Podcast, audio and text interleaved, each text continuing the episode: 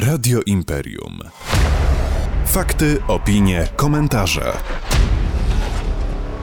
Moim Państwa gościem dzisiaj w rozmowie dnia jest Marta Golbik, gliwicka posłanka z Koalicji Obywatelskiej. Dzień dobry. Dzień dobry panie redaktorze i dzień dobry wszystkim słuchaczom. Umówiliśmy się najpierw na jeden temat, potem się okazało, że dobrze byłoby mówić o dwóch tematach. Zacznijmy od pierwszego. Zacznę od cytatu w ogóle. Mnie motywuje ta świadomość, że będę musiał kandydować. To jest tak upiorna myśl, że ja będę tam z powrotem siedział na tej wiejskiej. Tak w wywiadzie dla TVN24 powiedział Donald Tusk i rozpętała się prawdziwa burza. Jak to tak naprawdę z tej perspektywy Warszawy, jak te słowa zostały odebrane? Jak pani je rozumie?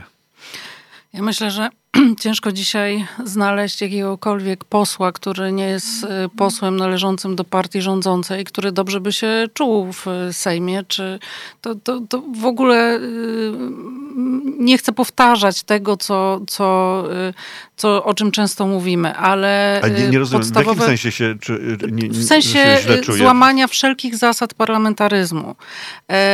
W sensie złamania nawet takich międzyczłowieczych relacji, niesłuchania się wzajemnie, nieuwzględniania racji drugiej strony, nie przyznawania czasu, uciszanie bardzo często. Dzisiaj w którymś wywiadzie z panem Sienkiewiczem, z Bartłomiejem Sienkiewiczem, właśnie on to wskazał na to, że tak nigdy nie było, że marszałek Sejmu wyłącza kogoś w trakcie rozmowy.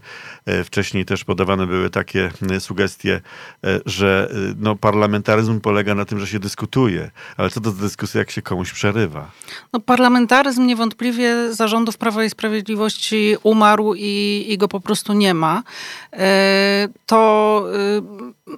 Ja nie chcę powiedzieć, że ktokolwiek już jest przyzwyczajony. To już trwa faktycznie tyle lat, a nie da się do tego przyzwyczaić. Natomiast każdy z nas jest przedstawicielem swoich miast, swoich wyborców, swoich okręgów wyborczych i my nie jesteśmy w stanie nic powiedzieć. W polskim Sejmie, będąc wybranym posłem, nie jesteśmy w stanie przedstawić swoich racji, bo na przykład pani marszałek Witek się to nie spodoba, bo uzna, że w danym momencie ona ten mikrofon wyłączy albo po prostu nie przyzna czasu. Już nie wspominając o takich detalach, jak czas w ogóle przyznawany nam na wypowiedzi, którego nie ma. Na przykład do wystąpień klubowych może się zgłosić z naszego klubu 9 osób, a w klubie jest 130 parlamentarzystów i trzeba wybrać 9 osób, które będą mogły zabierać głos. Tak jest bardzo często. Ale nie sądzi pani, że to jest też trochę ułatwienie, bo jednak jakby chciało wszystkich 130 wypowiadać się, to czasami byście w ogóle nie wychodzili z tego Sejmu. To powinni mieć prawo. Jakoś w Senacie to działa. W Senacie mogą, nie dość, że wszyscy zabrać głos, to jeszcze mogą mówić tyle, ile chcą.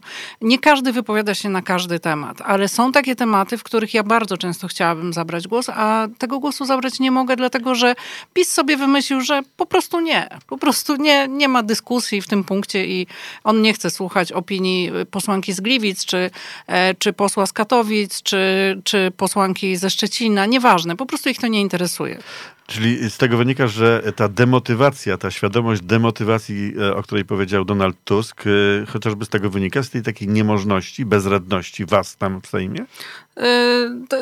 To jest złość, to jest złość nasza na to, że to wszystko nie działa. To jest właśnie ta bezradność, że nie jesteśmy w stanie przeskoczyć tego, co oni nam fundują, bo dostępnymi środkami po prostu w tym momencie już nie mamy jak walczyć, zwłaszcza, że łamiąc pewne zasady, oni sami nas stawiają w takiej sytuacji trudnej. Ale to jest jednak prawo większości. Mają większość. Nie postaraliście się o to, żeby mieć tę większość. Jeśli ja bardzo nie lubię tego argumentu prawa większości, bo to nie jest tak, że partia, która kandyduje i stara się zdobyć większość, mówi o tym, słuchajcie, ale będziemy łamać prawa człowieka, będziemy łamać demokrację, będziemy zabijać ryby, będziemy wycinać lasy. Nie, oni tego wszystkiego nie mówili. Więc jeśli my mówimy o tym, że oni wygrali, i są dzisiaj w większości, to tak wygrali, ale wygrali nieuczciwie, dlatego że nie informowali Polaków o skali zniszczeń, które dla nas zaplanowali. No właśnie, jeżeli mówimy już o tych zniszczeniach, mówimy teraz, najważniejsza teraz, ostatnia informacja dla nas, to jest przede wszystkim zatrucie Odry. No właśnie, jak to się przedstawia tam w Sejmie z pani strony, z pani ławy sejmowej? Oczywiście jeszcze ta pani nie mogła być, dopiero w połowie września pani tam pojedzie. Nie do końca. Ja prosto od pana redaktora z redakcji jadę do Warszawy, ponieważ jutro będziemy przedstawiać wyniki naszych kontroli oraz będzie Komisja Środowiska w Sejmie, więc dokładnie tam się udaje. A w poniedziałek z posłem Głogowskim z Tarnowskich Gór przeprowadziliśmy kontrolę poselską w... O to się chciałem zapytać. Tak. W Wodach Polskich u nas w Gliwicach. Jeszcze czekamy na dokumenty, więc żeby omówić szczegółową analizę dokumentów, to musielibyśmy umówić się na jeszcze jedną rozmowę. Natomiast niewątpliwie to, co widać już i co można powiedzieć o tym, co się wydarzyło, bo dotyczy nas Kanał Gliwicki przede wszystkim, bo to jest u nas. I ta sytuacja ze śniętymi rybami w Kanale Gliwickim miała miejsce już w marcu. Od lutego właściwie. Już tak, w marcu pojawiały się tak zawiadomienia. Mieszkańcy byli zaniepokojeni i my do dzisiaj nikt nie ma odpowiedzi na to pytanie. Z tego, co wiemy, wynika, że te ryby nie zostały zbadane. W Puławach jest Instytut Weterynaryjny, który mógłby zbadać ryby, które były śnięte. Nie ma dzisiaj jednoznacznej opinii na temat tego, co mogło wywołać tą sytuację. Pytaliśmy między innymi pojawiły się oskarżenia pod kątem Bumaru Łabędy, że to może być ich wina. Pytaliśmy o to w Wodach Polskich, natomiast faktycznie z obrazu tego, jak się ta rzeka układa, wynika, że Bumar jest wyżej niż miejsce, gdzie były zanieczyszczenia, czyli jak rzeka płynie, to te ryby były wcześniej niż jest Bumar Łabędy, co oznacza, że na przykład on nie mógłby zanieczyszczać. A jakie w ogóle dokumenty dostaliście od Wód Polskich? No bo właściwie oni nie muszą wam dać wszystkich dokumentów. Czy muszą? Powinni dać dokumenty, o które wystąpiliśmy. Ale mówi pani powinni.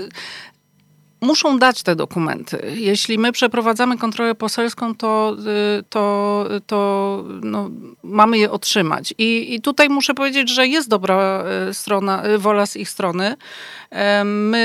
Natomiast my na te dokumenty czekamy, bo rozumiemy, że to też... No, trzeba przetworzyć czasami. Tak, że to trzeba przetworzyć, dostarczyć. Dlatego mówię, że to musielibyśmy na jeszcze jedną rozmowę się umówić, ale wynika ewidentnie z tych naszych kontroli, bo tych kontroli przeprowadziliśmy w poniedziałek więcej. Zresztą na całej długości Odry były one prowadzone we wszystkich województwach. Przez różnych posłów, tak.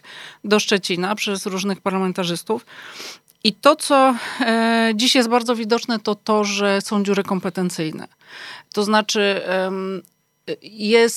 Są instytucje odpowiedzialne za poszczególne fragmenty, ale często one się nie uzupełniają, te fragmenty. To znaczy jest ktoś, kto musi zbadać zawartość wody, jest ktoś, kto wyławia ryby, ale na przykład nie ma kogoś, kto ma obowiązek sprawdzić te ryby, które są śnięte, wysłać je do instytutu, który sprawdzi, czy te ryby chorowały, na co chorowały. Czyli są takie pewne braki w całym systemie po tych zmianach, które PiS przeprowadził. Są pewne braki w całym systemie, które mogą powodować właśnie taką sytuację, jaką mamy dzisiaj, czyli taką, że mamy katastrofę ekologiczną i przez zaniedbania, do których doszło wcześniej, nie jesteśmy w stanie znaleźć... Czyli takie zaniedbania bardziej organizacyjne, rozumiem. Organizacyjne, tak, organizacyjne. Pewne braki kompetencji na poszczególnych, bo często słyszymy odpowiedź właśnie podczas tych kontroli, że to nie jest w zakresie naszych kompetencji.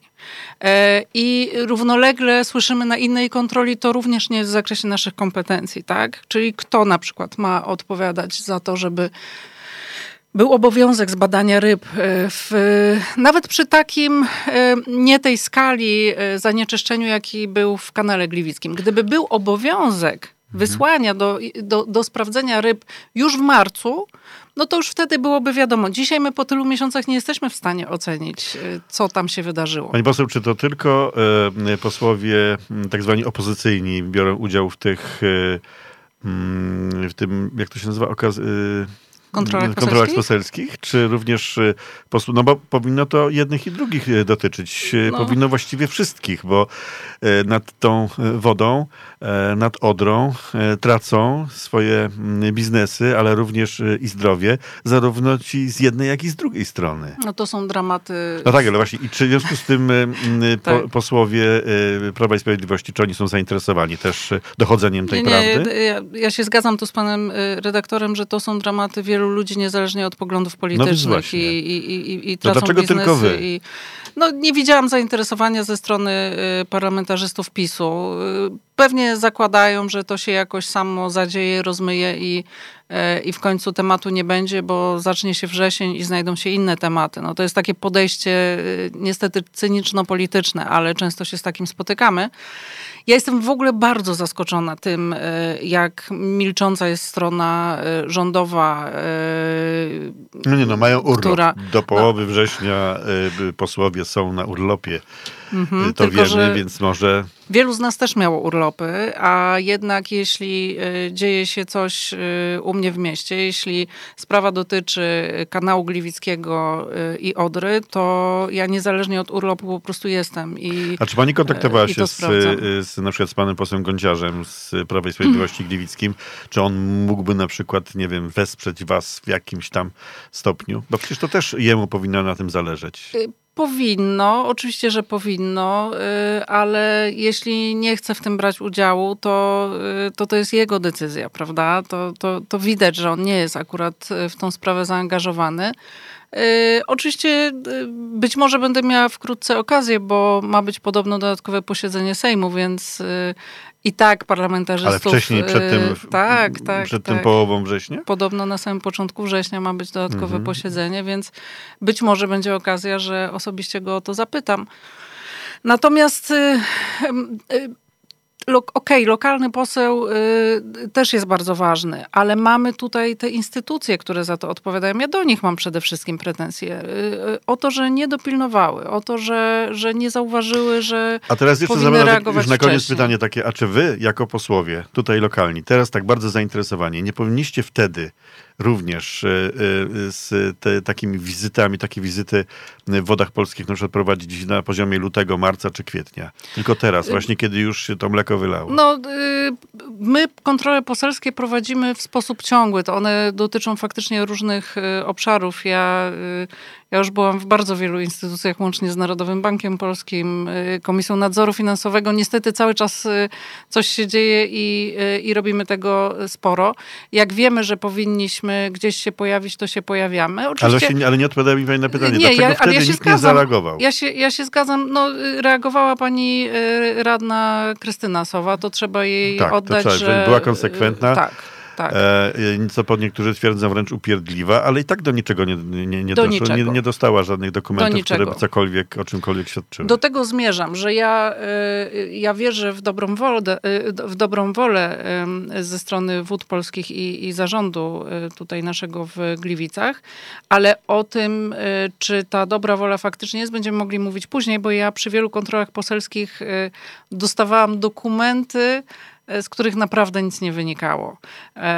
Więc jak pan pyta, czy mają obowiązek, tak, dają nam te dokumenty, ale dokumenty można dać również w taki sposób, że to jest informacja, która w zasadzie nic nam nie powie. Które nic nie dokumentują. Dokładnie. Rozumiemy. Pani poseł, ja tego jeszcze wrócę, bo już musimy kończyć do tej pierwszej kwestii, od której zaczęliśmy. Mnie demotywuje ta świadomość, że będę musiał kandydować. Pani będzie chciała kandydować? W przyszłorocznych wyborach? To jeszcze rok do tego jest. Ja nie lubię z takim dużym wyprzedzeniem mówić. Ale czy to będzie panią demotywowała ta świadomość, że tam tak jest, jak jest? Mnie raczej to ja u siebie mam raczej motywację do tego, żeby zrobić wszystko, żeby... Czyli jest wola walki. Żeby tego PiS-u już po prostu nie było, bo nie ma takiej możliwości. To zupełnie uczciwie mówię, że zrobię wszystko, żeby PiS już nie rządził, bo wykończy już wszystko. Już wykończyli lasy, rzeki, wymiar sprawiedliwości, po prostu wszystko. Więc mnie motywuje raczej to, żeby ich w końcu odsunąć.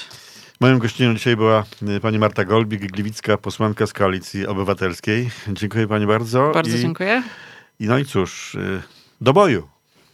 Tak jest. Do usłyszenia. Radio Imperium. Fakty, opinie, komentarze.